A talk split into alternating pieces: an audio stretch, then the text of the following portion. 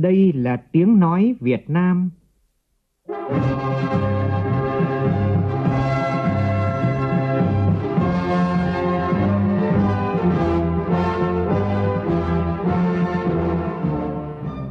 là tiếng nói Việt Nam,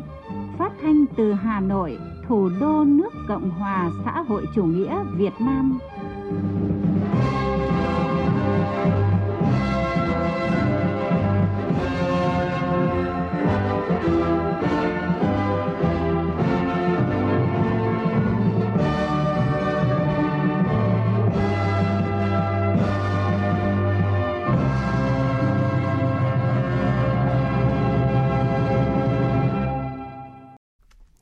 Biên tập viên Duy Quyền xin kính chào quý vị và các bạn. Mời quý vị và các bạn nghe chương trình Thời sự trưa của Đài Tiếng Nói Việt Nam với những nội dung chính sau đây.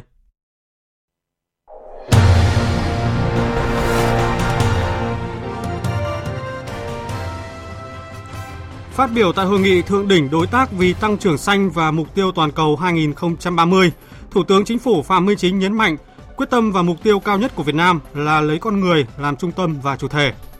Hội nghị thông qua tuyên bố Seoul nhấn mạnh tầm quan trọng phục hồi xanh, xây dựng lại nền kinh tế sau đại dịch COVID-19.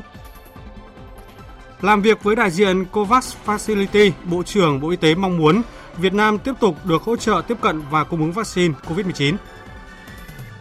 Bộ Nội vụ đề xuất bỏ yêu cầu bắt buộc về chứng chỉ ngoại ngữ, tin học và cắt giảm quy định về chứng chỉ bồi dưỡng trong công tác tuyển dụng và bổ nhiệm nâng ngạch công chức, thăng hạng viên chức. Trong phần tin thế giới, Cơ quan năng lượng nguyên tử quốc tế IAEA thông báo, kho dự trữ urani làm dầu của Iran hiện cao gấp 16 lần so với giới hạn quy định trong thỏa thuận hạt nhân năm 2015.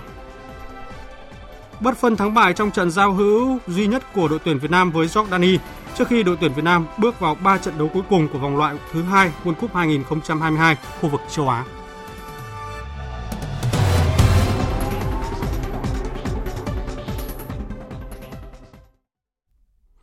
Bây giờ là tin chi tiết. Thưa quý vị và các bạn, Hội nghị Thượng đỉnh Đối tác vì Tăng trưởng xanh và Mục tiêu Toàn cầu 2030 diễn ra trong hai ngày 30 và 31 tháng 5 năm 2021 theo hình thức trực tuyến dưới sự chủ trì của Tổng thống nước chủ nhà Hàn Quốc Moon Jae-in. Tham dự hội nghị có gần 70 lãnh đạo cấp cao các nước thành viên, các khách mời và lãnh đạo các tổ chức quốc tế như Liên Hợp Quốc, Ủy ban Liên Chính phủ về biến đổi khí hậu, Tổ chức Hợp tác và Phát triển Kinh tế, Quỹ tiền tệ quốc tế, Cơ quan năng lượng quốc tế. Phóng viên Vũ Khuyên đưa tin. Phát biểu khai mạc hội nghị, Tổng thống Hàn Quốc Moon Jae-in nhấn mạnh ý nghĩa quan trọng đặc biệt của hội nghị thượng đỉnh đối tác vì tăng trưởng xanh và mục tiêu toàn cầu năm nay với chủ đề phục hồi xanh bao trùm hướng tới mục tiêu trung hòa carbon. Thế giới đang phải đối mặt với những thách thức chưa từng có, hơn lúc nào hết cần chung tay hành động nhằm ứng phó với biến đổi khí hậu và phục hồi xanh – Tổng thống Moon Jae-in tuyên bố Hàn Quốc cam kết tăng cường đóng góp vào các nỗ lực chung và hỗ trợ cho các nước đang phát triển trong lĩnh vực môi trường. Nổi bật là thành lập quỹ chiến lược xanh với quy mô 5 triệu đô la Mỹ, đóng góp thêm 4 triệu đô la Mỹ cho cơ chế hội nghị thượng đỉnh đối tác vì tăng trưởng xanh và mục tiêu toàn cầu. Hoạt động quan trọng nhất của hội nghị thượng đỉnh là phiên thảo luận cấp cao diễn ra vào tối ngày 31 tháng 5 năm 2021 theo giờ Việt Nam, với sự tham dự trực tuyến của lãnh đạo cao cấp các nước Hàn Quốc, Đan Mạch, Colombia, Chủ tịch Ủy ban châu Âu, Việt Nam, Hà Lan, Kenya, Costa Rica, Peru, Áo, Thái Lan, Campuchia, đặc phái viên về biến đổi khí hậu của Tổng thống Hoa Kỳ và Tổng Giám đốc Quỹ tiền tệ quốc tế IMF. Thủ tướng Chính phủ Phạm Minh Chính tham dự phiên thảo luận cấp cao với tư cách là thành viên sáng lập của diễn đàn này. Tại phiên họp, các nhà lãnh đạo đã tập trung thảo luận ba vấn đề cấp bách trong giai đoạn hiện nay, đó là phục hồi xanh từ đại dịch COVID-19, nỗ lực của cộng đồng quốc tế đạt mục tiêu trung hòa carbon đến năm 2050 và tăng cường hành động vì khí hậu và tạo thuận lợi cho các hợp tác công tư. Phát biểu tại phiên thảo luận cấp cao, Thủ tướng Chính phủ Phạm Minh Chính cho rằng thế giới đang trải qua những tác động cộng hưởng với mức độ và quy mô chưa từng có của ba thảm họa là đại dịch COVID-19, biến đổi khí hậu và sự cạn kiệt của tài nguyên thiên nhiên, để lại hệ lụy to lớn nhiều mặt không chỉ hiện nay mà còn với các thế hệ tương lai. Thế giới đang trải qua những tác động cộng hưởng với mức độ và quy mô chưa từng có của ba thảm họa là đại dịch COVID-19, biến đổi khí hậu và sự cạn kiệt tài nguyên chưa tính đến sự già hóa dân số của nhiều quốc gia để lại các hệ lụy to lớn nhiều mặt không chỉ hiện nay mà còn cho tương lai của con cháu chúng ta. Tuy nhiên, chính đại dịch Covid và những khó khăn thách thức cũng là để cho chúng ta rõ hơn tầm quan trọng của việc bảo vệ môi trường và bảo đảm hài hòa giữa con người và thiên nhiên và là động lực để thúc đẩy chúng ta vượt qua khẳng định mình và trưởng thành hơn. Hơn lúc nào hết, chúng ta cần đồng lòng chung sức giải quyết hài hòa giữa nhu cầu cấp bách phục hồi kinh tế với yêu cầu phát triển xanh,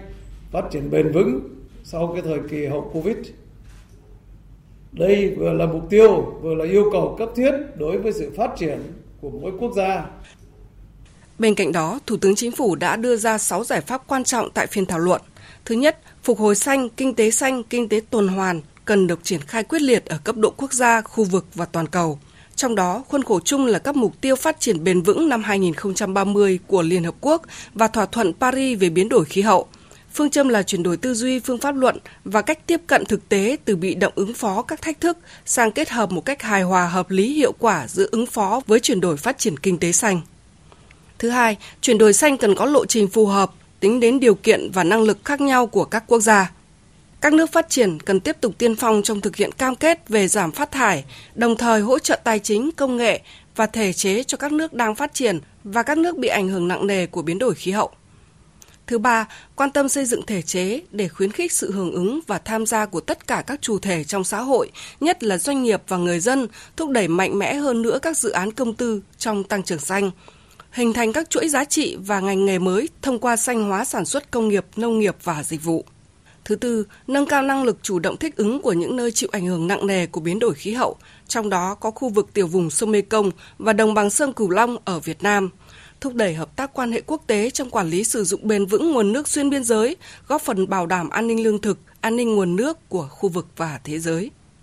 Thứ năm, ngăn chặn đẩy lùi và giải quyết cơ bản đại dịch COVID-19 là giải pháp cấp bách hiện nay, đề nghị tăng cường hỗ trợ cung cấp nguồn vaccine, hợp tác đi lại và duy trì ổn định chuỗi cung ứng toàn cầu, thúc đẩy thương mại, đầu tư quốc tế, Thứ sáu, nêu cao tinh thần đoàn kết trách nhiệm tôn trọng vì lợi ích chung của toàn nhân loại, bảo đảm môi trường quốc tế vì hòa bình, ổn định, hợp tác và phát triển. Thủ tướng Chính phủ nhấn mạnh quyết tâm của Việt Nam thực hiện mục tiêu kép vừa chống dịch vừa phục hồi kinh tế, đổi mới mô hình tăng trưởng, tái cơ cấu nền kinh tế, phát triển xanh với con người là trung tâm, chủ thể và là mục tiêu cao nhất của phát triển, trong đó có phát triển xanh. Đối với Việt Nam, tuy phải đối mặt với nhiều khó khăn thách thức nhưng chúng tôi quyết tâm thực hiện mục tiêu kép là vừa phòng chống dịch hiệu quả, vừa phục hồi và phát triển kinh tế xã hội nhanh, bền vững, bảo đảm phát triển hài hòa, hợp lý, hiệu quả giữa kinh tế với văn hóa, xã hội, bảo vệ môi trường và thích ứng với biến đổi khí hậu dựa trên quan điểm như sau. Một là lấy đổi mới mô hình tăng trưởng, cơ cấu lại nền kinh tế, phát triển kinh tế xanh, nhu cầu thị trường, các ngành mới nổi và tăng năng suất lao động làm định hướng. Hai là lấy con người và là trung tâm, là chủ thể, là nguồn lực và là động lực quan trọng nhất và là mục tiêu cao nhất cho sự phát triển, trong đó có phát triển xanh. Ba, chúng tôi kiên quyết không chấp nhận mô hình tăng trưởng trước, dọn dẹp sau. Không chấp nhận phương thức tăng trưởng bằng mọi giá, thiếu tính bền vững và càng không chạy theo tăng trưởng đơn thuần mà phải hy sinh tiến bộ và công bằng xã hội cũng như bảo vệ cái ờ, môi trường sống của nhân dân. Tại hội nghị, Thủ tướng bày tỏ lời cảm ơn và mong muốn tiếp tục nhận được sự hỗ trợ hợp tác hiệu quả hơn nữa của các nước, các tổ chức quốc tế, các doanh nghiệp, nhất là trong các dự án hợp tác phát triển hạ tầng chiến lược chất lượng cao, kinh tế xanh, kinh tế số, kinh tế tuần hoàn thích ứng với biến đổi khí hậu, phát triển đô thị thông minh, hỗ trợ các mục tiêu phát triển bền vững của Việt Nam. Hội nghị đánh giá rất cao bài phát biểu của Thủ tướng Chính phủ, đưa ra thông điệp rất rõ ràng, nhất quán, khẳng định chủ trương xuyên suốt của Việt Nam trong phát triển bền vững, ứng phó biến đổi khí hậu, với phương châm kiên quyết không chấp nhận mô hình tăng trưởng trước, dọn dẹp sau, không chạy theo tăng trưởng kinh tế đơn thuần mà phải hy sinh tiến bộ công bằng xã hội và môi trường sống của người dân. Kết thúc phiên thảo luận, các nhà lãnh đạo nhất trí thông qua tuyên bố Seoul khẳng định cam kết chính trị mạnh mẽ của các nhà lãnh đạo tại hội nghị và các đối tác, đồng thời đưa ra những định hướng giải pháp lớn nhằm phục hồi xanh, ứng phó với biến đổi khí hậu và phát triển bền vững, bao trùm, hướng tới mục tiêu trung hòa carbon. Nổi bật là quản lý nguồn nước bền vững, thông minh, đẩy mạnh chuyển đổi năng lượng, phát triển năng lượng tái tạo, ứng dụng công nghệ hydro, xây dựng nông nghiệp bền vững gắn với bảo đảm an ninh lương thực, phát triển thành phố xanh thông minh, đẩy mạnh chuyển đổi sang xã hội không rác thải, tăng cường hỗ trợ chuyển đổi xanh tại các nước đang phát triển gắn với cung cấp tài chính, công nghệ, bảo vệ các nhóm dễ tổn thương. Hội nghị thượng đỉnh đối tác vì tăng trưởng xanh và mục tiêu toàn cầu lần thứ hai đã thành công tốt đẹp, tạo động lực mới trong việc thống nhất nhận thức, chia sẻ trách nhiệm, chung tay ứng phó với biến đổi khí hậu và thực hiện mục tiêu xanh toàn cầu. Những cam kết mạnh mẽ tại đây là nền tảng quan trọng hướng tới hội nghị lần thứ 26 các bên tham gia công ước khung của Liên Hợp Quốc về biến đổi khí hậu.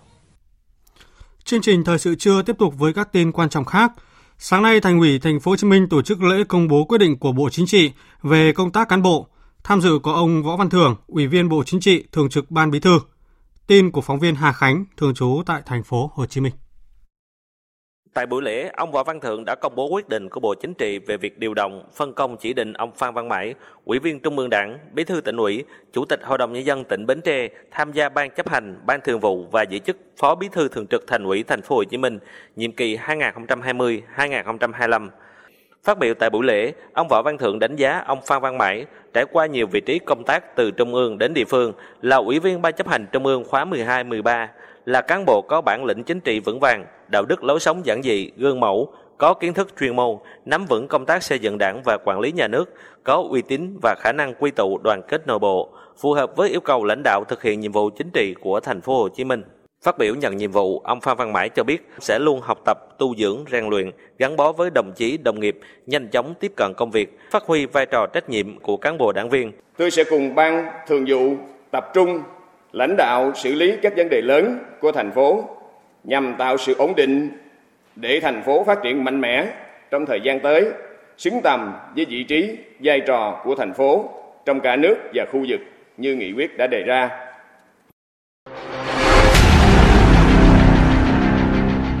Đẩy lùi COVID-19, bảo vệ mình là bảo vệ cộng đồng.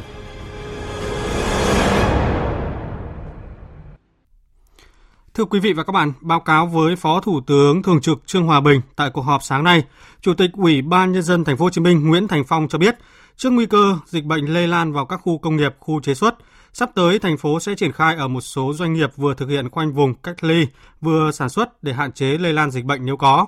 Thành phố cũng bước vào triển khai gói hỗ trợ thứ hai cho các doanh nghiệp bị ảnh hưởng bởi dịch COVID-19. Phóng viên Kim Dung đưa tin.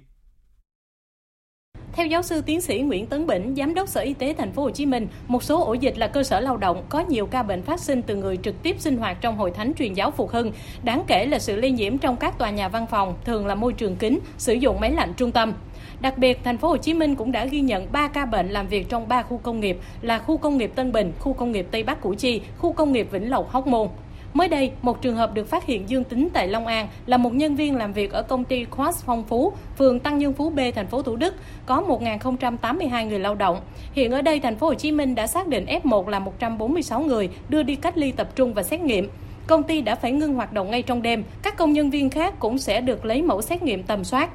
Ngoài ra còn có một số người sinh hoạt tại Hội Thánh Truyền giáo Phục Hưng cũng làm việc tại các công ty trong khu công nghiệp khác. Điều này cho thấy nguy cơ dịch bệnh lây lan từ cộng đồng dân cư vào khu công nghiệp hoặc ngược lại thông qua người lao động. Môi trường làm việc và sinh hoạt tập thể tập trung rất đông người trong các khu công nghiệp là điều kiện thuận lợi cho dịch lây lan nhanh và mạnh ra cộng đồng. Theo ông Nguyễn Thành Phong, Chủ tịch Ủy ban nhân dân thành phố Hồ Chí Minh, trước nguy cơ lây lan dịch bệnh đe dọa các khu công nghiệp, một trong các trọng điểm cần tập trung hiện nay là lấy mẫu cho công nhân làm việc trong khu công nghiệp, khu chế xuất, khu công nghệ cao. Hiện nay thành phố có 1 triệu 600 ngàn công nhân, bao gồm cả công ty không nằm trong các khu công nghiệp, khu chế xuất. Riêng khu công nghiệp, khu chế xuất có 280 ngàn công nhân và 3 ngàn chuyên gia, khu công nghệ cao là 45 ngàn người. Ông Nguyễn Thành Phong nhấn mạnh. Chỉ cần một cái trường hợp lây nhiễm thôi sẽ ảnh hưởng đến công an việc làm của người đó nơi đó đồng thời các hợp đồng sản xuất của doanh nghiệp họ cũng bị ảnh hưởng thành phố sắp tới chắc có lẽ là phải triển khai chọn một số doanh nghiệp để vừa cách ly vừa sản xuất. Phải à, chấn chỉnh những cái doanh nghiệp nào mà họ không có đảm bảo được yêu cầu phòng dịch phải quyết liệt. Ông Nguyễn Thành Phong cũng cho biết thành phố đang lên phương án triển khai gói hỗ trợ thứ hai trong tình hình dịch bệnh hiện nay, tính toán đến việc đảm bảo an sinh xã hội cho người lao động mất việc như thế nào, giảm nợ thuế cho các doanh nghiệp bị ảnh hưởng bởi Covid-19, hỗ trợ cho các doanh nghiệp vừa và nhỏ như thế nào, đặc biệt là trong lĩnh vực dịch vụ bị ảnh hưởng nghiêm trọng. Thưa quý vị, tại cuộc họp này thì Thứ trưởng Bộ Nội vụ Vũ Chiến Thắng cho biết, Hội Thánh Truyền giáo Phục Hưng chỉ đăng ký hoạt động cấp phường, Đây chưa phải là một tôn giáo được công nhận tư cách pháp nhân. Thứ trưởng Bộ Nội vụ Vũ Chiến Thắng đề xuất Ủy ban nhân dân thành phố Hồ Chí Minh tạm đình chỉ hoạt động của điểm nhóm truyền giáo Phục Hưng để điều tra vụ án làm lây lan dịch bệnh nguy hiểm. Tùy vào kết quả có thể rút giấy phép hoạt động hoặc là xóa điểm nhóm này. Chuyển sang thông tin hỗ trợ các địa phương tâm dịch. Sáng nay, Bộ Quốc phòng tổ chức hội nghị trực tuyến toàn quân triển khai nhiệm vụ giải pháp cấp bách phòng chống dịch COVID-19 trong quân đội tới 187 điểm cầu. Tin của phóng viên Nguyên Nhung. Đợt dịch lần thứ tư này, quân đội đã tăng cường trên 1.000 người hỗ trợ tâm dịch Bắc Ninh và Bắc Giang. Lực lượng xét nghiệm cơ động và 43 tổ lấy mẫu được điều động tại hai tỉnh này. Đến nay đã xét nghiệm gần 255.000 mẫu và phát hiện 835 ca dương tính với virus SARS-CoV-2. Cũng tại Bắc Ninh, Bắc Giang, Bộ Quốc phòng đã triển khai 3 bệnh viện giã chiến truyền nhiễm điều trị bệnh nhân COVID-19, đã tiếp nhận điều trị 641 bệnh nhân. Cùng với đó, các đơn vị hóa học và quân y đã phun khử trùng diện rộng tại các ổ dịch với diện tích trên 80 hecta. Bộ Quốc phòng hiện đang duy trì 1.906 tổ chốt chặn với trên 12.800 người để kiểm soát biên giới, ngăn chặn nhập cảnh trái phép, huy động nhiều tàu và hàng trăm cán bộ chiến sĩ tuần tra vùng biển Tây Nam. Từ đầu tháng 5 đến nay, các tổ chốt chặn, kiểm soát biên giới đã chuyển cho địa phương cách ly gần 5.000 người, trong đó phát hiện hơn 1.800 người xâm nhập trái phép, chủ yếu trên tuyến biên giới Campuchia và Trung Quốc. Tại hội nghị, các quân khu, bộ tư lệnh các tỉnh, thành phố đều nêu rõ các phương án chủ động trong phòng chống và hỗ trợ các địa phương phòng chống dịch. Đóng chân trên địa bàn có diễn biến tình hình dịch bệnh phức tạp, Thiếu tướng Lê Anh Tuấn, Phó Tư lệnh Quân khu 1 cho biết, đến 6 giờ 30 sáng nay, số ca nhiễm trên địa bàn quân khu 1 là 4.071 ca. Trong đó Bắc Giang 3.128 ca, Bắc Ninh 875 ca, Lạng Sơn 65 ca, Thái Nguyên 3 ca. Số F1 trên địa bàn ngày càng tăng, nhưng đều trong diện cách ly nên trong tầm khống chế. Tuy nhiên, khả năng quá tải trong cứu chữa và cách ly công dân tại Bắc Giang và Bắc Ninh là có thể xảy ra. Thiếu tướng Lê Anh Tuấn cho biết hiện tại các cán bộ chiến sĩ quân khu 1 đều trong tâm thế sẵn sàng lên đường chống dịch. Ban chỉ đạo phòng chống dịch quân khu đã tổ chức hội nghị trực tuyến đến các đầu mối, các đơn vị để triển khai cụ thể, đồng bộ, kịp thời các biện pháp phòng dịch ở cấp độ 4. Riêng tỉnh Bắc Ninh và Bắc Giang, huyện Hữu Lũng của Lạng Sơn chúng tôi nâng mức cao nhất. Đã chỉ đạo các đơn vị xây dựng, bổ sung, điều chỉnh kế hoạch ứng phó ở cấp độ cao chỉ đạo bộ tham mưu khảo sát các đơn vị của quân khu và các đơn vị của bộ đóng quân trên địa bàn để mở rộng các khu vực cách ly để tạo điều kiện cho hai tỉnh Bắc Ninh Bắc Giang cũng như quân khu khi sẵn sàng tình huống bùng phát. Sáng nay, tổ công tác gồm 12 thầy thuốc của tỉnh Bắc Cạn đã lên đường chi viện các đồng nghiệp tại tỉnh Bắc Giang chống dịch COVID-19. Phóng viên công luận, đài, thường trú Đài Tiếng Nói Việt Nam tại khu vực Đông Bắc thông tin. Tổ công tác gồm các bác sĩ, điều dưỡng đang công tác tại Bệnh viện Đa khoa Bắc Cạn, Trung tâm Kiểm soát Bệnh tật và Trung tâm Y tế một số huyện, thành phố được lựa chọn dựa trên năng lực chuyên môn và tinh thần tự nguyện. Bác sĩ Đinh Ngọc Đức, 28 tuổi, trưởng đoàn công tác cho biết, dù hoàn cảnh gia đình mỗi người có những khó khăn riêng, nhưng anh em đều khắc phục, xung phong lên đường hỗ trợ đồng nghiệp tại tỉnh Bắc Giang với tinh thần giúp bạn cũng là giúp mình. Tất cả các tỉnh bạn tất cả những người ngành y tế gồng mình chống dịch với cái tình trạng rất là mệt mỏi và cũng không thể là ai cũng làm được tỉnh bạn chắc chắn là sẽ thiếu người rồi và bây giờ cái tình trạng là ca lây nhiễm càng ngày càng tăng mình là tuổi trẻ mình có tinh thần sung phong mình có sức khỏe chắc chắn là mình sẽ phải là những cái người mà tuyến đầu lên tuyến đầu chống dịch hỗ trợ các bạn một chút nào hay thì đấy. Cái thứ hai là bọn em nhìn thấy những hình ảnh như vậy không thể thấy thấy yên tâm khi ở nhà được. Cái đấy giúp bạn chính là giúp mình tại vì mình cần phải dập dịch ở đó thì những cái tỉnh khác thì nó mới ổn định lại được và cái kinh tế khi mà kinh tế ổn định lại thì đất nước nó mới phát triển lại được. Tại lễ xuất quân, gặp gỡ động viên các cán bộ y tế Bắc Cạn lên đường hỗ trợ cho đồng nghiệp ở tỉnh Bắc Giang, hàng chục cơ quan đoàn thể, các tổ chức cá nhân đã đến trao quà, động viên đoàn bác sĩ tình nguyện. Ông Phạm Duy Hưng, Phó Chủ tịch Ủy ban Nhân dân tỉnh Bắc Cạn cho biết. Nhưng chúng tôi đã bàn bạc trong lãnh đạo tỉnh thì trong cái khả năng cho phép của mình chúng tôi sẽ nỗ lực hết sức để hỗ trợ cho Bắc Giang trong cái chiến dịch ờ, chống dịch Covid này. Ờ, đợt này thì chúng tôi ờ, cử 12 y bác sĩ đến hỗ trợ công tác chuyên môn cho tỉnh Bắc Giang với thời gian là ước lượng khoảng 14 ngày. Hết đợt này xem xét nếu Bắc Giang hoặc Bắc Ninh và các tỉnh khác có nhu cầu thì chúng tôi tiếp tục à, cử những đoàn như thế giúp các tỉnh bạn. Cũng trong sáng nay, tỉnh Tuyên Quang tổ chức lễ xuất quân đưa 22 cán bộ y bác sĩ của Bệnh viện Đa khoa tỉnh, Bệnh viện Đa khoa Phương Bắc, Bệnh viện Phục hồi chức năng Hương Sen, Bệnh viện Y Dược Cổ truyền, Bệnh viện Suối Khoáng Mỹ Lâm lên đường hỗ trợ tỉnh Bắc Giang phòng chống dịch COVID-19. và sáng nay thì cũng gần 7 80 cán bộ y bác sĩ và sinh viên ngành y Thái Bình cũng đã tình nguyện lên đường vào tâm dịch Bắc Giang và Bắc Ninh để hỗ trợ công tác phòng chống dịch COVID-19. Thưa quý vị và các bạn, hưởng ứng lời kêu gọi của Đoàn Chủ tịch Ủy ban Trung ương Mặt trận Tổ quốc Việt Nam, sáng nay tại Hà Nội, Đảng ủy khối các cơ quan trung ương tổ chức quyên góp ủng hộ quỹ phòng chống dịch COVID-19. Với tinh thần trách nhiệm, chung tay đẩy lùi đại dịch COVID-19, Đảng ủy khối cơ quan trung ương kêu gọi cán bộ, công chức, viên chức, người lao động phát huy tinh thần tương thân tương ái, tiếp tục chung tay góp sức ủng hộ vật chất và tinh thần cho công tác phòng chống dịch. Ngay sau lễ phát động, các lãnh đạo, cán bộ, công nhân viên chức, người lao động của cơ quan đã tiến hành quyên góp ủng hộ ít nhất một ngày lương nhằm hỗ trợ công tác phòng chống dịch COVID-19. Và cũng nhằm chia sẻ khó khăn với tỉnh Bắc Giang thì Ban Giám đốc Bệnh viện Tim Hà Nội vừa phát động toàn thể cán bộ, công nhân viên chức của bệnh viện đóng góp một ngày lương để hỗ trợ vùng tâm dịch. Ngoài số tiền gần 140 triệu đồng thì Bệnh viện Tim Hà Nội còn hỗ trợ tỉnh Bắc Giang hơn 10.000 khẩu trang chuyên dụng, 12.500 khẩu trang y tế, 720 bộ quần áo phòng hộ, cùng nhiều thùng nước uống bổ sung vitamin với giá trị hiện vật hơn 550 triệu đồng. Trực tiếp đến Bắc Giang trao tiền và hiện vật cho vùng tâm dịch. Thay mặt tập thể ừ, Bệnh viện Tim Hà Nội, Phó giáo sư tiến sĩ Nguyễn Sinh Hiền, Giám đốc bệnh viện cho biết, thời gian tới sẽ tiếp tục ủng hộ và chi viện nhân lực, vật lực cho tỉnh Bắc Giang chống dịch. Chuyển sang thông tin về dịch COVID-19 thì theo thông tin từ Bộ Y tế, cập nhật từ 6 giờ sáng đến 12 giờ trưa nay, nước ta ghi nhận 50 ca mắc mới COVID-19, trong đó thì Bắc Giang có 32 ca, Bắc Ninh 9 ca, Lạng Sơn 8 ca và Long An thì 1 ca. Cũng trong sáng nay thì Phó Giám đốc Sở Y tế tỉnh Bắc Ninh Nguyễn Bá Quý cho biết, trong số những bệnh nhân mắc COVID-19 đang điều trị tại tỉnh thì đã có 233 bệnh nhân có kết quả xét nghiệm âm tính với SARS-CoV-2, trong đó thì 152 bệnh nhân âm tính lần 1, 70 bệnh nhân âm tính lần 2 và 11 bệnh nhân âm tính lần 3. Đã có 98 bệnh nhân COVID-19 được chữa khỏi và xuất viện. Riêng trong ngày hôm qua thì có 13 người được xuất viện. Thưa quý vị, tối qua thì Bộ trưởng Bộ Y tế Nguyễn Thanh Long cùng lãnh đạo một số cục vụ liên quan của Bộ Y tế đã có cuộc họp trực tuyến với đại diện của COVAX Facility là lãnh đạo y tế của một số nước nhằm đánh giá tình hình cung cấp vaccine trên toàn cầu của COVAX Facility, trong đó có việc cung ứng vaccine COVID-19 cho Việt Nam. Tại cuộc họp thì Việt Nam đã trao đổi thảo luận và đưa ra những bài học kinh nghiệm khi tiếp cận với nguồn vaccine của COVAX. Ngoài ra thì Việt Nam cũng đã kiến nghị vấn đề chuyển giao công nghệ trong tham gia chuỗi cung ứng của COVAX để đảm bảo vaccine cho Việt Nam.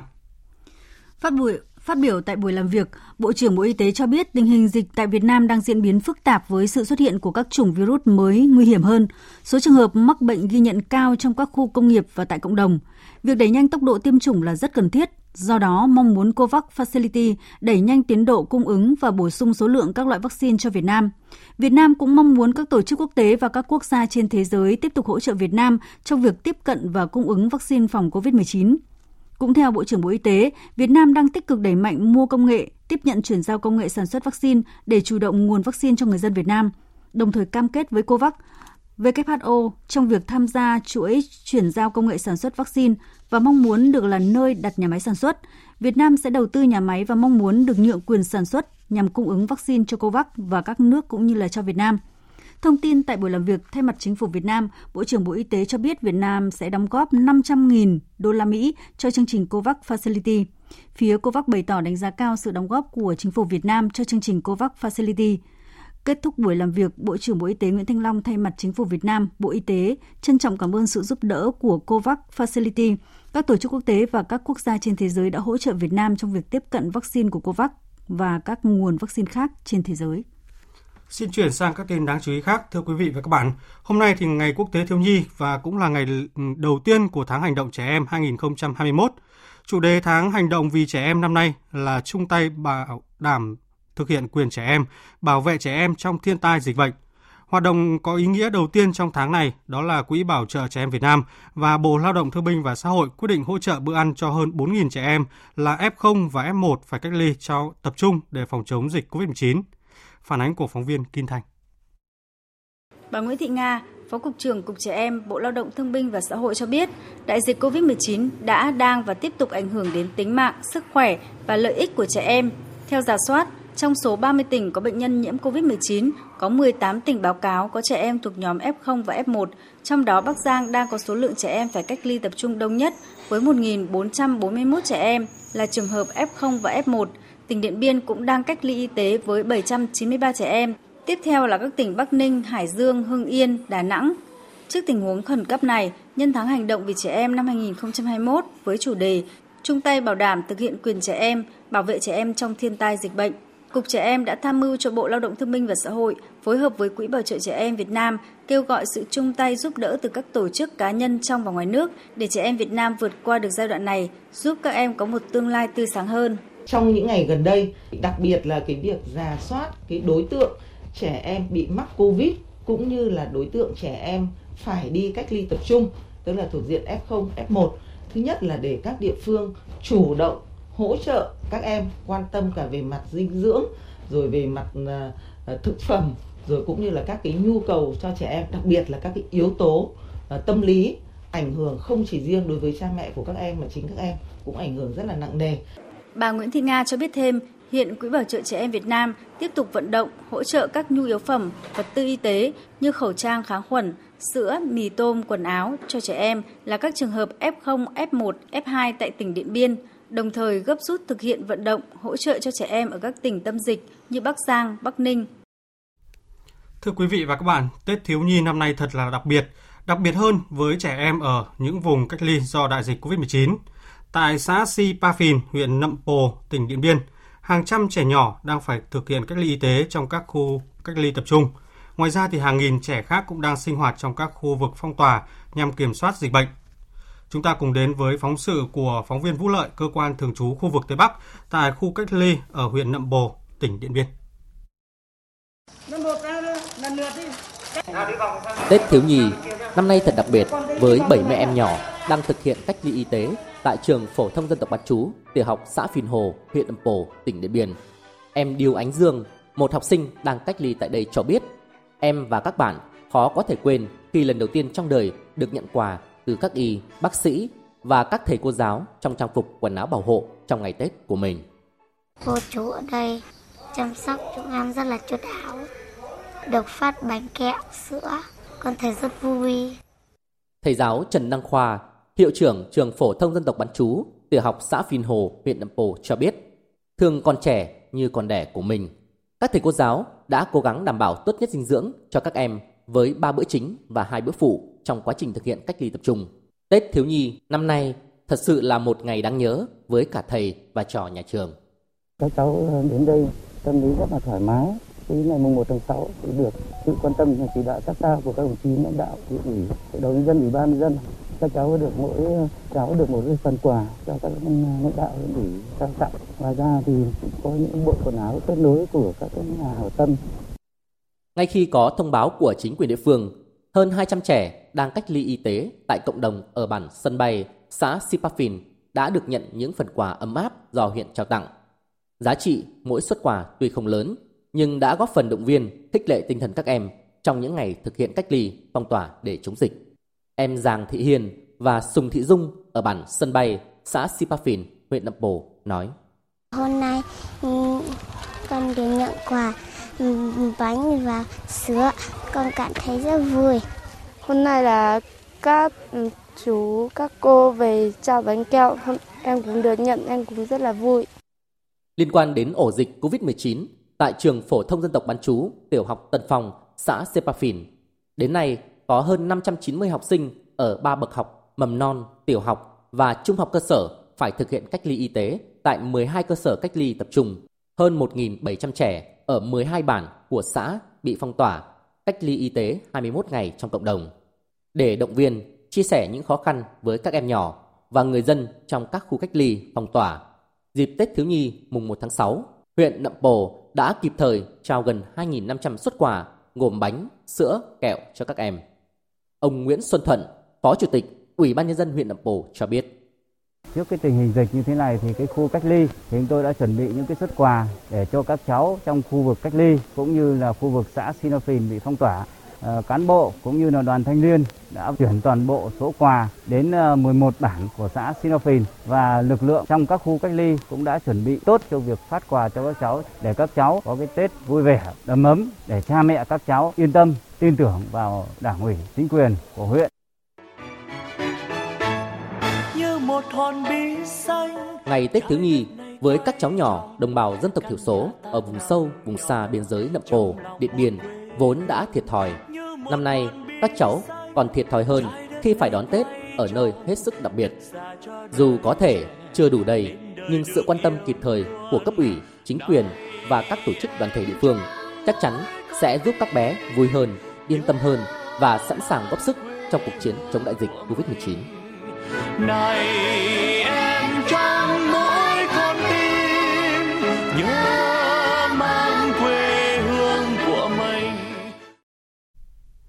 Chương trình thời sự trưa tiếp tục với các tin đáng chú ý. Bộ Nội vụ vừa báo cáo Thủ tướng Chính phủ bỏ quy định bắt buộc về chứng chỉ ngoại ngữ, tin học trong công tác tuyển dụng và bổ nhiệm, nâng ngạch công chức, thăng hạng viên chức. Trong đó bỏ quy định bắt buộc về chứng chỉ ngoại ngữ của 474 ngạch công chức và 155 chức danh nghề nghiệp viên chức, bỏ quy định bắt buộc về chứng chỉ tin học của 74 ngạch công chức và 142 chức danh nghề nghiệp viên chức. Qua giả soát các quy định và tổng hợp ý kiến của các bộ ngành, Bộ Nội vụ đề nghị bỏ quy định bắt buộc về chứng chỉ ngoại ngữ tin học trong công tác tuyển dụng và bổ nhiệm nâng ngạch công chức thăng hạng viên chức.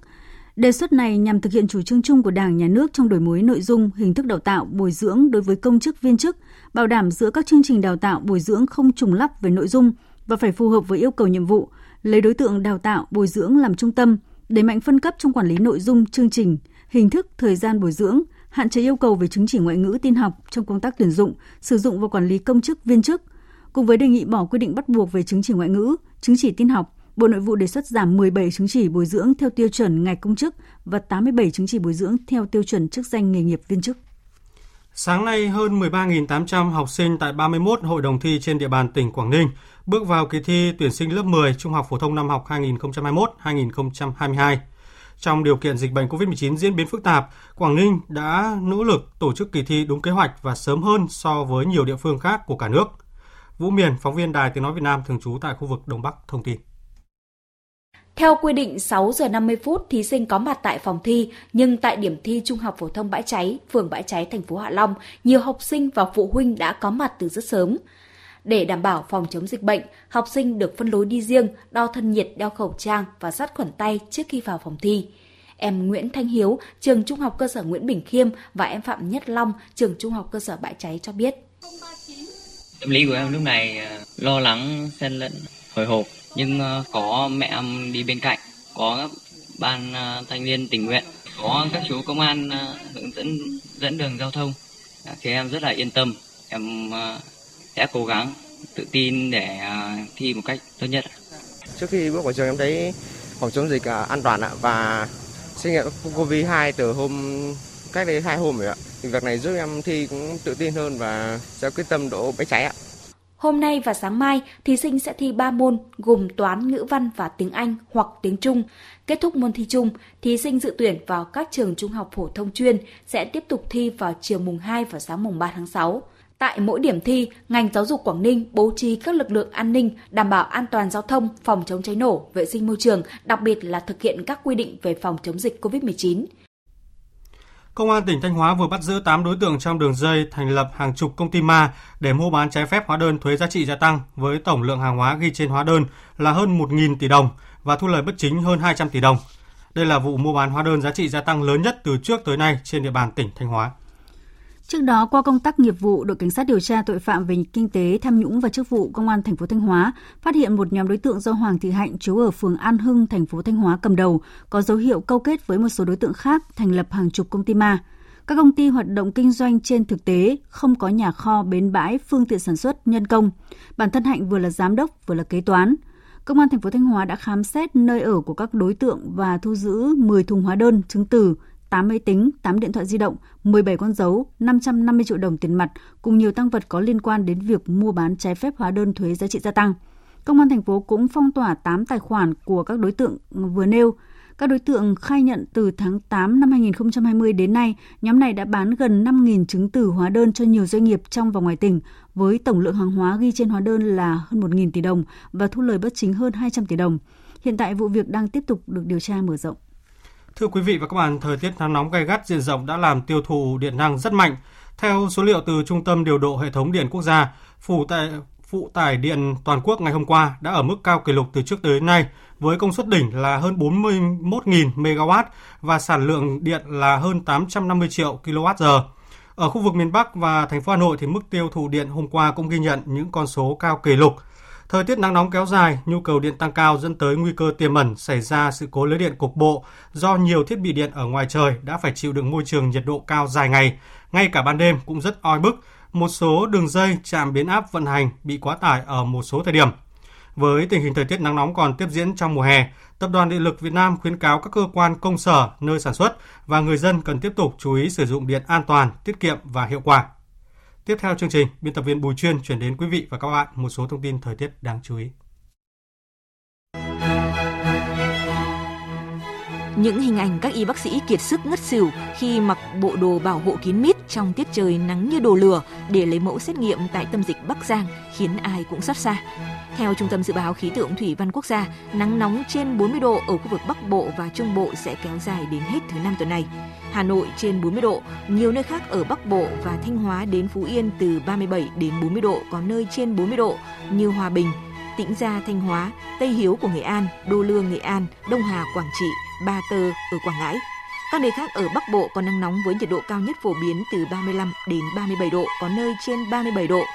Đây là mức nhiệt độ đo trong lều khí tượng. Còn thực tế như Hà Nội, nắng nóng cộng với hiệu ứng đô thị, nhiệt độ ngoài trời có thể cao hơn từ 3 đến 4 độ, trời nóng hầm hập đến tận 19 đến 20 giờ. Và trong những ngày nắng nóng, quý vị nên sử dụng điện tiết kiệm, an toàn và hiệu quả.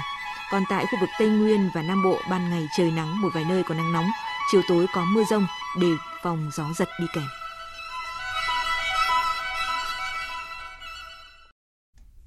Xin chuyển sang phần tin thế giới. Séc và Nga đã hoàn thành việc rút gọn số lượng cán bộ nhân viên ngoại giao tại mỗi nước theo quyết định trục xuất của nhau.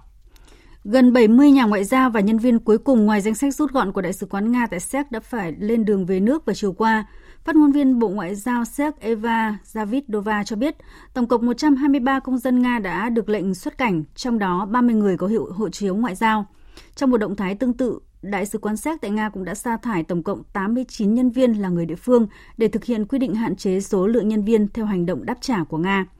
Việc cắt giảm số lượng nhân viên ngoại giao của nhau bắt đầu xảy ra từ giữa tháng 4 vừa qua sau khi Nga đưa Séc vào danh sách các quốc gia không tự, không thân thiện. Séc coi quyết định của Nga là một bước đi vi phạm công ước viên về quan hệ ngoại giao và kêu gọi Liên minh châu Âu đồng minh thể hiện tình đoàn kết. Về quan hệ Mỹ-Triều Tiên, Bộ Ngoại giao Mỹ tuyên bố nước này duy trì cam kết ngoại giao với Triều Tiên nhằm phản ứng lại với lời chỉ trích của Triều Tiên về sự thù địch của Mỹ đối với nước này. Tuyên bố được đưa ra một ngày sau khi hãng thông tấn Trung ương Triều Tiên KCNA đăng tải bài viết chỉ trích việc Mỹ dỡ bỏ mọi hạn chế về tên lửa Hàn Quốc trong cuộc gặp thượng đỉnh giữa Tổng thống Mỹ Joe Biden và người đồng cấp Hàn Quốc Moon Jae-in tại Washington ngày 21 tháng 5 vừa qua. Bài viết lên án việc Mỹ trao cho các đồng minh quyền phát triển tên lửa không giới hạn, trong khi cố chấp coi các biện pháp mà Triều Tiên thực hiện để tự vệ là vi phạm các nghị quyết của Liên Hợp Quốc. Thưa quý vị, Tổng thống Pháp Emmanuel Macron vừa lên tiếng yêu cầu Mỹ và Đan Mạch phải giải thích rõ vụ việc nghe lén các đồng minh châu Âu nhiều năm trước, coi đây là sự việc vô cùng nghiêm trọng và không thể chấp nhận được giữa các quốc gia đồng minh. Phóng viên Quang Dũng, thường trú Đài Tiếng Nói Việt Nam tại Pháp đưa tin. Lời yêu cầu phía Mỹ giải thích được ông Macron đưa ra một ngày sau khi các tờ báo lớn tại Đan Mạch và một số nước châu Âu công bố kết quả điều tra cho thấy, với sự giúp đỡ của cơ quan an ninh Đan Mạch, trong giai đoạn từ 2012 đến 2014, cơ quan an ninh Mỹ đã tiến hành nhiều hoạt động nghe lén nhằm vào các quan chức cấp cao tại châu Âu, trong đó đáng chú ý có Thủ tướng Đức Angela Merkel, Ngoại trưởng Đức thời kỳ đó và hiện đang là Tổng thống Đức, ông Frank-Walter Steinmeier, cũng như nhiều quan chức tại các nước Thụy Điển, Pháp, Na Uy. Cùng phản ứng như Pháp, trong ngày 31 tháng 5, người phát ngôn chính phủ Đức Stefan Seibert cũng cho biết phía Đức đang yêu cầu mọi tổ chức tại Đức và nước ngoài có liên quan cung cấp thông tin để làm sáng tỏ vụ việc. Hiện tại, dù là nhân vật trung tâm nhưng nữ thủ tướng Đức Angela Merkel vẫn chưa lên tiếng bình luận về vụ nghe lén. Cơ quan năng lượng nguyên tử quốc tế IAEA vừa thông báo kho dự trữ urani làm dầu của Iran hiện cao gấp khoảng 16 lần so với giới hạn quy định trong thỏa thuận hạt nhân được ký kết giữa Iran và các cường quốc vào năm 2015. Cơ quan năng lượng nguyên tử quốc tế cho biết tính đến ngày 22 tháng 5 vừa qua, kho dự trữ urani làm dầu của Iran bao gồm 3.241 kg, trong khi giới hạn đưa ra trong thỏa thuận là 300 kg urani ở dạng hợp chất cụ thể, tương đương với hơn 200 kg urani thuần khiết – cũng theo báo cáo này, trữ lượng urani được làm giàu tới 60% của quốc gia Hồi giáo này ước tính là 2,4 kg và khoảng hơn 62 kg urani được làm giàu có độ tinh khiết lên tới 20%. Cũng trong báo cáo này, Iran đã không thể giải thích các dấu vết urani được tìm thấy tại một số cơ sở hạt nhân chưa được khai báo của nước này. Tổng giám đốc IAEA Mariano Grossi ngay lập tức lên tiếng bày tỏ quan ngại về các cuộc thảo luận kỹ thuật gần đây với Iran vốn không mang lại kết quả như mong đợi, đồng thời nhấn mạnh Iran cần sớm làm rõ những nghi vấn liên quan tới các vật chất phóng xạ đã được phát hiện. Trong một động thái được cho là nhằm chặn đứng đà tăng của đồng nhân dân tệ, Ngân hàng Trung ương Trung Quốc vừa thông báo sẽ nâng 2 điểm phần trăm tỷ lệ dự trữ ngoại hối của các tổ chức tài chính tại nước này. Đinh Tuấn, phóng viên Đài Tiếng Nói Việt Nam thường trú tại Bắc Kinh, Trung Quốc, đưa tin. Thông báo của Ngân hàng Trung ương Trung Quốc cho biết nhằm tăng cường quản lý thanh khoản ngoại hối, kể từ ngày 15 tháng 6, nước này sẽ nâng 2 điểm phần trăm tỷ lệ dự trữ ngoại hối của các tổ chức tài chính từ 5% hiện nay lên 7%. Theo nhiều chuyên gia tài chính, đây là động thái nhằm chặn đứng đà tăng phi mã hiện nay của đồng nhân dân tệ. Ông Quản Đào, chuyên gia thị trường chứng khoán Trung Quốc cho rằng, kể từ đầu năm đến nay, tiền gửi ngoại hối của các tổ chức tài chính đã tăng lên đáng kể. Thống kê cho thấy, số dư tiền gửi ngoại hối của các tổ chức tài chính cho đến cuối tháng 4 năm 2021 vào khoảng 1.000 tỷ đô la Mỹ. Do đó, việc tăng 2% tỷ lệ dự trữ ngoại hối sẽ khiến đóng băng khoảng 20 tỷ đô la Mỹ thanh khoản ngoại hối. Điều này sẽ góp phần thắt chặt thanh khoản ngoại hối, nâng cao lãi suất ngoại tệ, thúc đẩy sự cân bằng thị trường ngoại hối trong nước. Tỷ giá đồng nhân dân tệ so với đồng đô la Mỹ đã tăng liên tục kể từ tháng 5 năm 2020 đến nay. Nếu tiếp tục đà tăng này, có thể khiến giá trị của đồng nhân dân tệ lệch khỏi các nguyên tắc cơ bản. Trong khi đó, tác động của dịch COVID-19 đối với nền kinh tế Trung Quốc là vẫn hiện hữu. Đồng nhân dân tệ tiếp tục tăng giá sẽ gây tác động tiêu cực đối với các công ty xuất khẩu. Ngoài ra, việc Ngân hàng Trung ương Trung Quốc nâng 2 điểm phần trăm so với mức 0,5 điểm phần trăm đối với tỷ lệ dự trữ tiền gửi bằng nhân dân tệ thường làm trước đó cho thấy đây là một động thái cứng rắn nhằm tác động mạnh vào thị trường ngoại hối của nước này. Hôm 31 tháng 5, thị trường tiền tệ chứng kiến lần tăng thứ 5 liên tiếp của đồng nhân dân tệ so với đồng đô la Mỹ khi đồng nhân dân tệ của Trung Quốc tăng 176 điểm, đạt mức 1 đô la Mỹ quy đổi 6,3682 nhân dân tệ, mức cao nhất kể từ tháng 5 năm 2018 đến nay. Chính phủ Nhật Bản đã cấp phép sử dụng vaccine ngừa COVID-19 của Pfizer BioNTech cho nhóm trẻ từ 12 đến 15 tuổi. Đây là loại vaccine đầu tiên được cấp phép sử dụng với trẻ em ở Nhật Bản. Tuy nhiên, nhóm trẻ này sẽ không được tiêm ngay vì Nhật Bản vẫn đang ưu tiên vaccine cho nhân viên y tế và những người trên 65 tuổi. Ngoài mở rộng độ tuổi, Nhật Bản cũng nới lỏng yêu cầu bảo quản vaccine của Pfizer trong điều kiện nhiệt độ tủ lạnh bình thường. Thưa quý vị, trong khi đó thì nước Pháp chính thức bắt đầu tiêm chủng cho toàn bộ người từ 18 tuổi trở lên từ hôm qua, trong khi gần 50% người trưởng thành đã được tiêm ít nhất một mũi vaccine ngừa COVID-19. Phóng viên Huỳnh Điệp, cơ quan thường trú Đài Tiếng Nói Việt Nam tại Pháp đưa tin. Tổng thống Pháp Emmanuel Macron, 43 tuổi, đã công bố trên mạng xã hội việc được tiêm chủng ngay trong tối ngày 31 tháng 5. Ông Emmanuel Macron và phu nhân bà Brigitte Macron từng dương tính với SARS-CoV-2 cách đây 5 tháng, đều đã được tiêm chủng. Tổng thống Pháp cũng kêu gọi toàn bộ người dân từ 18 tuổi trở lên đi tiêm chủng để bảo vệ chính mình và người thân như những gì ông và phu nhân đã làm. Trong khi đó, tới thăm một trung tâm tiêm chủng, Thủ tướng Jean Castex cho rằng nước Pháp cần tiếp tục dành ưu tiên cho những đối tượng dễ bị tổn thương.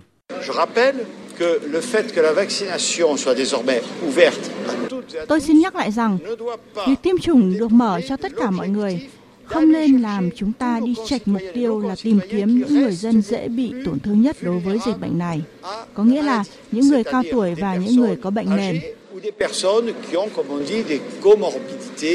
Những người trẻ tuổi sẽ được chỉ định vaccine Pfizer-BioNTech hoặc Moderna, trong khi những người trên 55 tuổi có lựa chọn khác là vaccine AstraZeneca hay vaccine Johnson Johnson. Tuy nhiên, phần lớn người đi tiêm chủng đều chọn một trong hai loại vaccine là Pfizer-BioNTech hoặc Moderna do hiệu quả cao và ghi nhận ít ca gặp phản ứng phụ nghiêm trọng hơn hai loại vaccine còn lại.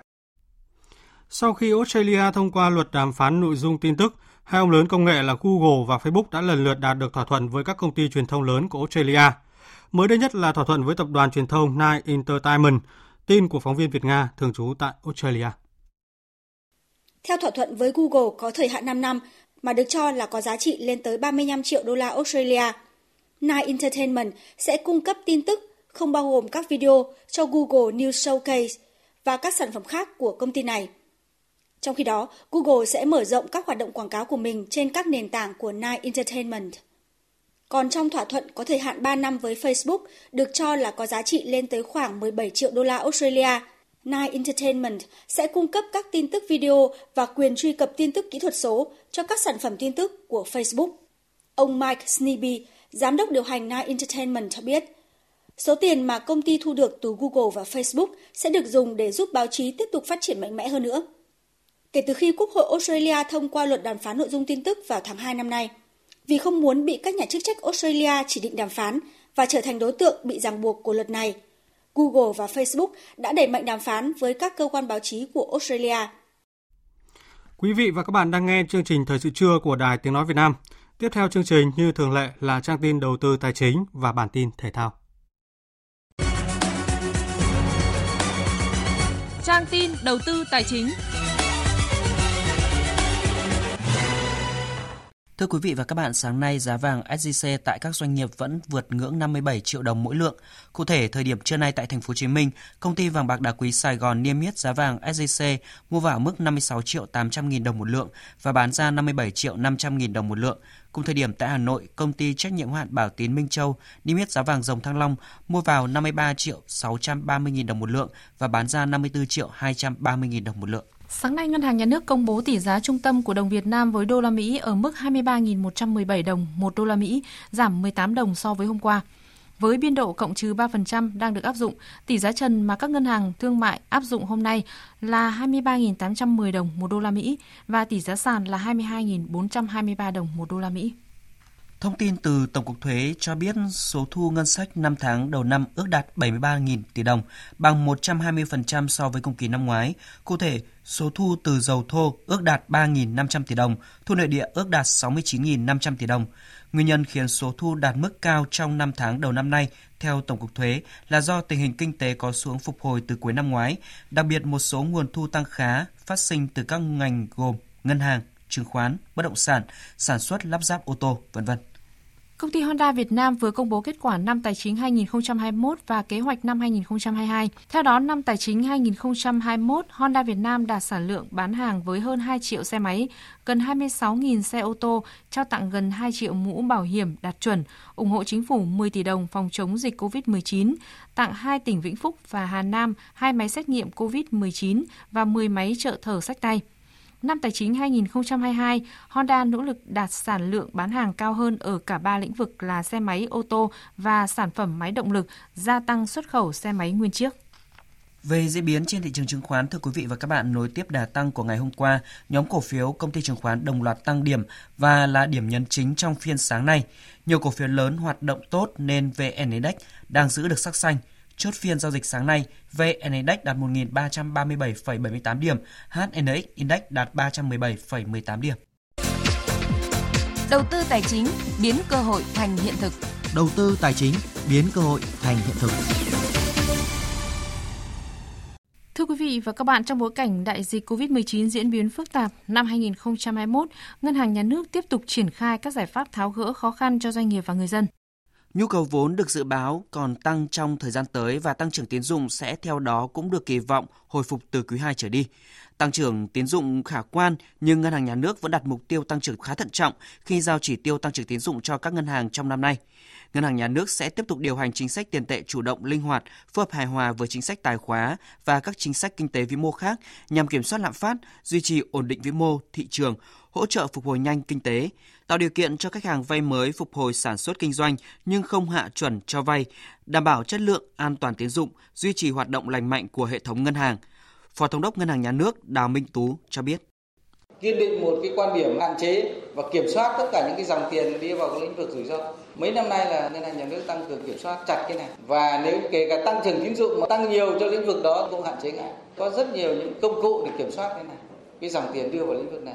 Ví dụ như đưa vào bất động sản nhưng có tính chất đầu cơ ở các dự án. Và rồi nếu như thị trường bất động sản có những cái câu chuyện tăng giảm nó ảnh hưởng rất lớn và nguy cơ mất an toàn các nguồn vốn cho các tổ chức tín dụng thì phải kiểm soát chặt chẽ. Mới đây, Ngân hàng Nhà nước đã có công văn gửi các tổ chức tín dụng chi nhánh ngân hàng nước ngoài yêu cầu kiểm soát chặt chẽ tín dụng liên quan đến các khoản vay kinh doanh bất động sản, chứng khoán, trái phiếu doanh nghiệp để đảm bảo an toàn hoạt động và hạn chế rủi ro.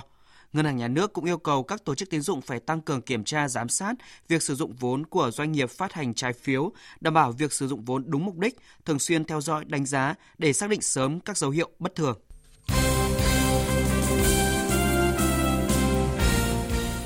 Thưa quý vị và các bạn, đêm qua, đội tuyển Việt Nam đã đá giao hữu với đội tuyển Jordani để tạo điều kiện cho huấn luyện viên trưởng hai đội giả soát, đánh giá lực lượng và kiểm tra chiến thuật, nên trận đấu không giới hạn số lượng cầu thủ được thay thế.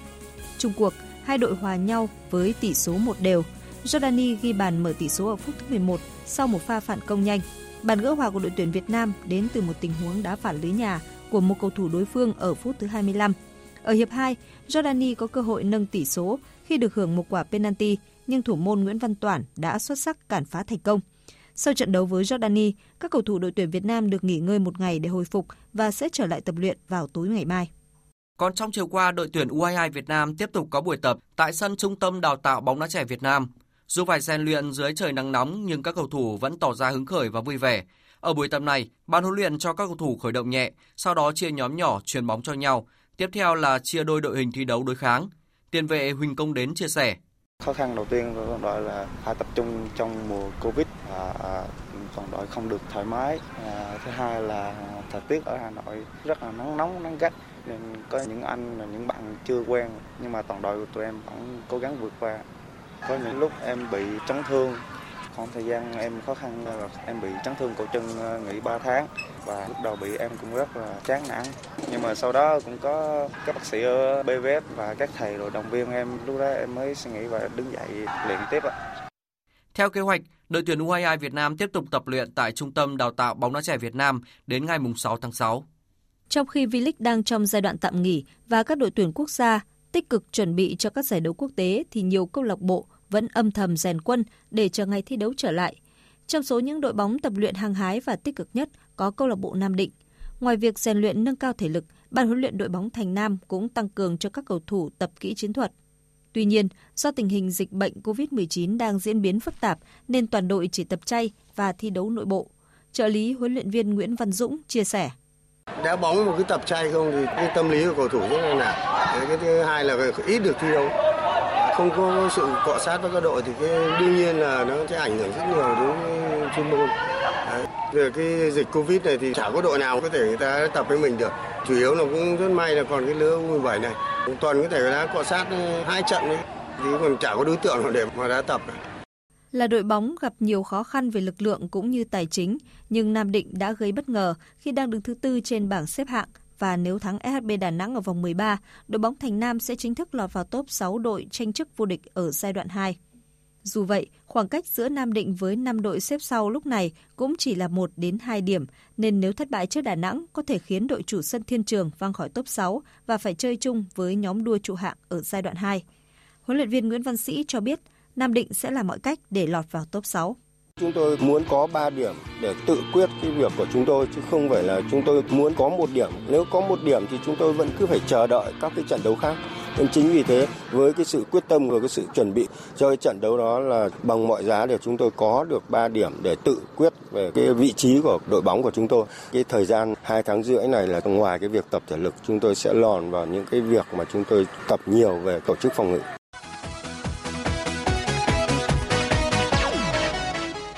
Đêm qua 31 tháng 5, các tay vợt tiếp tục thi đấu tại vòng 1 giải quần vợt Pháp mở rộng. Ở nội dung đơn nam, cuộc đọ sức giữa hạt giống số 8 Roger Federer và Dennis Istomin đã kết thúc với phần thắng nghiêng về Roger Federer. Tay vợt người Thụy Sĩ đánh bại đối thủ người Nga sau 3 set đấu với các điểm số lần lượt là 6-2, 6-4 và 6-3. Đêm nay, hạt giống số 3 Rafael Nadal sẽ ra quân trong trận gặp tay vợt người Australia Alexei Popirin. Cũng trong đêm qua, Liên đoàn bóng đá Nam Mỹ CONMEBOL xác nhận Brazil sẽ thay Argentina và Colombia đăng cai giải vô địch bóng đá Nam Mỹ Copa America 2021. Trước đó cùng ngày, CONMEBOL thông báo Argentina sẽ không đăng cai America 2021 trong bối cảnh dịch COVID-19 đang có diễn biến phức tạp. Copa America 2021 với sự tham gia của 10 đội tuyển Nam Mỹ ban đầu dự kiến được tổ chức tại Argentina và Colombia. Tuy nhiên, ngày 20 tháng 5, Liên đoàn bóng đá Nam Mỹ đã thông báo hủy quyền đồng đăng cai đối với Colombia do tình hình chính trị bất ổn ở quốc gia này. Theo kế hoạch, Copa America 2021 sẽ diễn ra từ ngày 14 tháng 6 đến ngày 10 tháng 7. Dự báo thời tiết Trung tâm Dự báo Khí tượng Thủy văn Quốc gia cho biết nắng nóng ở khu vực Bắc Bộ và Trung Bộ sẽ còn kéo dài đến hết thứ năm tuần này với nhiệt độ cao nhất một số nơi trên 40 độ. Còn tại khu vực Tây Nguyên và Nam Bộ, chiều tối có mưa rông đề phòng gió giật đi kèm. Sau đây sẽ là phần dự báo chi tiết các khu vực chiều và đêm nay. Phía Tây Bắc Bộ có mây, chiều nắng nóng và nắng nóng gay gắt, có nơi đặc biệt gay gắt. Chiều tối và đêm có mưa rào và rông vài nơi, nhiệt độ từ 26 đến 39 độ, có nơi trên 40 độ. Riêng Lai Châu Điện Biên từ 33 đến 36 độ. Phía Đông Bắc Bộ chiều nắng nóng và nắng nóng gay gắt, có nơi đặc biệt gay gắt. Riêng Trung Du đồng bằng có nắng nóng gay gắt và đặc biệt gay gắt. Chiều tối và đêm có mưa rào và rông vài nơi, nhiệt độ từ 27 đến 39 độ, có nơi trên 40 độ. Các tỉnh từ Thanh Hóa đến Thừa Thiên Huế chiều nắng nóng gay gắt và đặc biệt gay gắt. Chiều tối và đêm có mưa rào và rông vài nơi, nhiệt độ từ 27 đến 40 độ, có nơi trên 40 độ. Khu vực từ Đà Nẵng đến Bình Thuận chiều nắng, riêng phía Bắc có nắng nóng và nắng nóng gay gắt, có nơi đặc biệt gay gắt. Chiều tối và đêm có mưa rào và rông vài nơi. Phía Bắc nhiệt độ từ 29 đến 39 độ, có nơi trên 40 độ. Phía Nam từ 26 đến 35 độ. Tây Nguyên chiều nắng có nơi có nắng nóng, chiều tối và đêm có mưa rào và rông vài nơi, nhiệt độ từ 22 đến 34 độ. Nam Bộ chiều nắng có nơi có nắng nóng, chiều tối và đêm có mưa rào và rông vài nơi, nhiệt độ từ 25 đến 35 độ, có nơi trên 35 độ. Khu vực Hà Nội chiều nắng nóng gay gắt và đặc biệt gay gắt, chiều tối và đêm có mưa rào và rông vài nơi, nhiệt độ từ 29 đến 40 độ, có nơi trên 40 độ. Tiếp theo là dự báo thời tiết biển, vịnh Bắc Bộ và vùng biển từ Quảng Trị đến Quảng Ngãi, từ Bình Định đến Ninh Thuận không mưa, tầm nhìn xa trên 10 km, gió Nam đến Tây Nam cấp 4, cấp 5. Vùng biển từ Bình Thuận đến Cà Mau có mưa rào và rông vài nơi, tầm nhìn xa trên 10 km, gió Tây Nam cấp 4. Vùng biển từ Cà Mau đến Kiên Giang và Vịnh Thái Lan có mưa rào và rông vài nơi, tầm nhìn xa trên 10 km, gió nhẹ. Khu vực Bắc và giữa Biển Đông và khu vực quần đảo Hoàng Sa thuộc thành phố Đà Nẵng có mưa rào và rông vài nơi, tầm nhìn xa trên 10 km, gió Tây Nam đến Nam cấp 3, cấp 4. Khu vực Nam Biển Đông và khu vực quần đảo Trường Sa thuộc tỉnh Khánh Hòa có mưa rào và rông vài nơi, tầm nhìn xa trên 10 km, gió nhẹ. Những thông tin thời tiết vừa rồi đã kết thúc chương trình Thời sự trưa nay của Đài Tiếng Nói Việt Nam. Chương trình hôm nay do các biên tập viên Duy Quyền, Minh Châu, Thu Hòa, Nguyễn Hằng tổ chức biên soạn và thực hiện, cùng sự tham gia của kỹ thuật viên Mai Hoa. Chịu trách nhiệm nội dung Lê Hằng.